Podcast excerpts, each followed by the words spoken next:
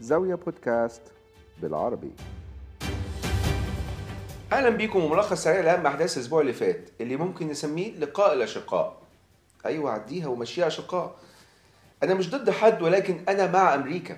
ده كان لسان حال الرئيس الأمريكي جو بايدن وهو بيجتمع مع قادة الاتحاد الأوروبي من حلف الناتو.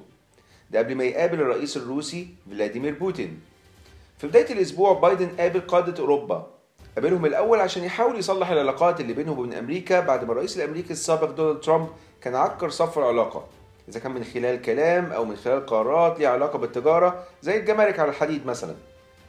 بالتالي كان من الطبيعي إن بايدن يحاول يناقش مشكلة بقالها 17 سنة بين أمريكا وأوروبا وهي الدعم الموجه من كل جهة لشركات تصنيع الطيارات بوينج وإيرباص. بالفعل اتفقت أمريكا والاتحاد الأوروبي على تعليق نظامهم التجاري الخاص بالدعم الحكومي للشركتين واللي بدوره قادر إنه يخفف من حدة التوترات التجارية ضمن سياق أكبر لتحسين العلاقات عبر المحيط الأطلسي. الهدف هو إن تنحية الخلافات عبر الأطلسي هيسمح للحلفاء إنهم يركزوا بشكل مشترك في مواجهة الصين، يعني بدل ما نتخانق مع أحد أقرب حلفائنا نقف أخيرا مع بعض في مواجهة تهديد مشترك. الصين الصين بتقوم الفترة اللي فاتت بجهود قوية عشان تدعم تطوير طائرات الركاب الكبيرة. الهدف هو منافسة بوينج وإيرباص وده اللي خلى الشركتين يشعروا بالقلق من الطائرات الصينية هتهدد مبيعاتها الكبيرة في أكثر دول العالم من حيث عدد السكان. معلومة الصين بتمثل ربع شحنات طائرات بوينج وإيرباص. بايدن كان اتصل الحد بالليل برئيس الوزراء الإسرائيلي الجديد بينيت عشان يبارك له على فوزه في الانتخابات الإسرائيلية وتشكيله حكومة جديدة وعشان يأكد دعم أمريكا لإسرائيل.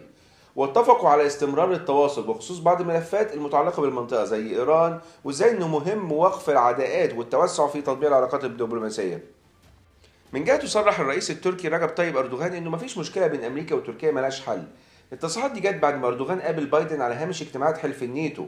لو نفتكر مع بعض كده إحدى المشكلات بين الدولتين كان إن تركيا اشترت سلاح دفاع روسي سنة 2019 وده اللي خلى أمريكا تقصي تركيا من برنامج طائرات F-35. مش بس كده أردوغان كمان قابل رئيس الوزراء اليوناني على هامش اجتماعات الناتو وأكد إنه مفيش داعي للجوء الوسطاء بين البلدين. وهو بيشير طبعا للمشكلات اللي بين البلدين من حيث الخلاف على الحدود المائية في البحر المتوسط. وبعد لقائه مع الرئيس الفرنسي إيمانويل ماكرون أردوغان قال برضو إن تركيا عايزة المرتزقة الأجانب تخرج من ليبيا في أقرب وقت ممكن. في المنطقة العربية وزير الخارجية المصري اضطر للدوحة لحد بالليل في أول زيارة رسمية من الجانب المصري لقطر من 8 سنين. قطر اللي بترقص الدورة الحالية لمجلس جامعة الدول العربية استضافت اجتماع تشاوري لوزراء خارجية العرب واللي من خلاله طلبت مصر والسودان اجتماع على مستوى وزاري للتباحث العربي حول قضية سد النهضة. في النهاية جامعة الدول العربية دعت مجلس الأمن التابع للأمم المتحدة عشان يناقش أزمة سد النهضة الأثيوبي واتخاذ الإجراءات اللازمة لإطلاق مفاوضات عشان يتوصل اتفاق عادل وملزم قانونا يضمن مصالح الثلاث دول مصر والسودان وإثيوبيا. اجتماع وزراء الخارجية العرب خلص إلى أن الأمن المائي لمصر والسودان هو جزء لا يتجزأ من الأمن القومي العربي وبالتالي بيرفضوا أي عمل أو إجراء يمس حقوق البلدين في مياه النيل. وفي النهاية المصالح بتتصالح. وكل أسبوع وحضراتكم بخير. كان معاكم عمرو حسين الألفي من زاوية. تحياتي لكم والسلام عليكم ورحمة الله وبركاته.